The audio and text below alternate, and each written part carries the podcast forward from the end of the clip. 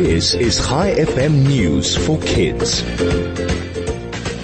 I'm Lara, and here is your news.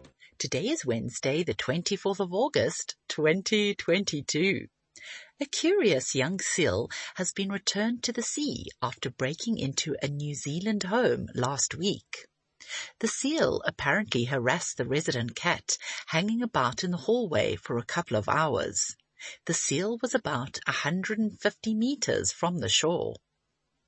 Meanwhile, NASA has just shared a new image of Jupiter taken yesterday by the James Webb Space Telescope.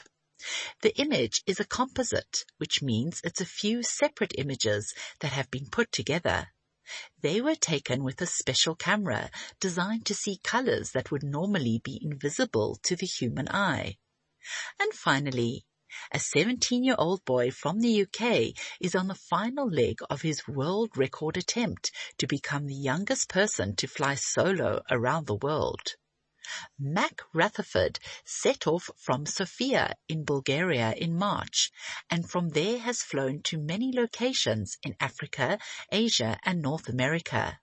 Mac follows his sister Zara Rutherford, who became the youngest woman to fly solo around the world earlier this year.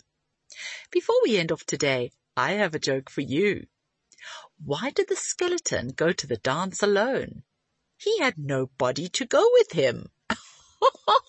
I'll be back with you again tomorrow morning with more news for kids. This is Lara, over and out.